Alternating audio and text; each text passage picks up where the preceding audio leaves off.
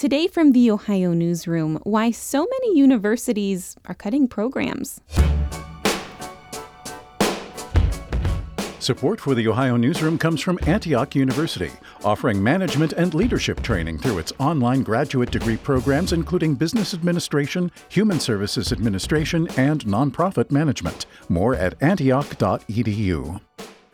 Today from the Ohio Newsroom takes you around the state, connecting you to news and neighbors from all over Ohio. I'm Erin Gottsacker. This month, the University of Toledo announced plans to suspend and merge dozens of degree programs. It joins a growing list of Ohio universities, from Miami to Youngstown State, Baldwin Wallace to Marietta College, that have recently announced similar cuts.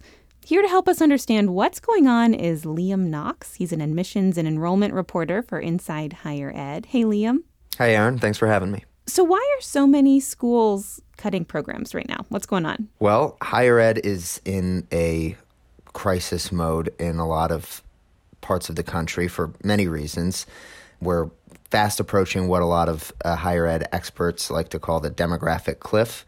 Um, where traditional age high school students are slowly diminishing, especially in certain regions of the country. Ohio is certainly deep in one of those pockets. There's also kind of a, a crisis of confidence in higher ed. So, more and more students uh, and families, especially those who are lower income or middle income, are skeptical of kind of the return on investment. Um, student debt has been ballooning for many years now. And so that's making a lot of colleges kind of reconsider their strategies, reconsider their offerings, and their mission. Got it. So if fewer students are going on to college, that would mean those colleges have less money, which would perhaps drive them to make cuts like this. Well, you know, aside from the ongoing state disinvestment in higher ed, which has been a problem for decades now, it's also a question of okay, wh- what do we want higher ed to look like in the future? And so there's a lot of there's a lot more focus on workforce development, on kind of career readiness, STEM programs, a lot more focus on that area than there are in kind of some of the more traditional liberal arts fields, humanities, arts, music. Those programs are being cut at a lot of institutions nationwide, especially the regional publics and especially small, struggling private colleges that are having to kind of find their own niche. Okay. Well, I spoke with Monica Guy. She's a student at Miami University, and she's concerned about cuts like these and the impact that'll have at a school that really prides itself on liberal arts education. When I see that the humanities are getting cut or very downsized or just very much changed, and we're not doing the same thing to the more profitable majors like business or STEM, it feels very much like humanities are viewed as less valuable when students should have a right to that education. If fewer schools are offering degrees in humanities, how will that ultimately impact students like her?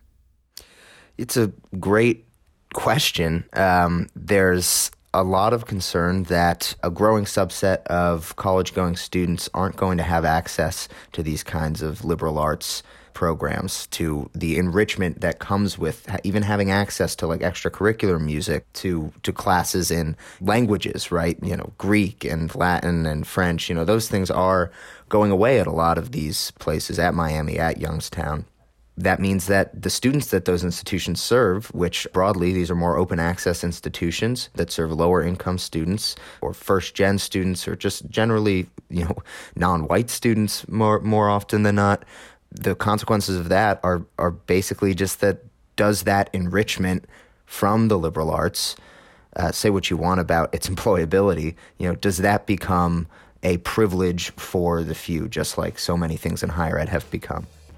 That was Liam Knox from Inside Higher Ed. Liam, thanks for joining us. Thank you, Erin. That's all today from the Ohio Newsroom. We'll talk with you tomorrow.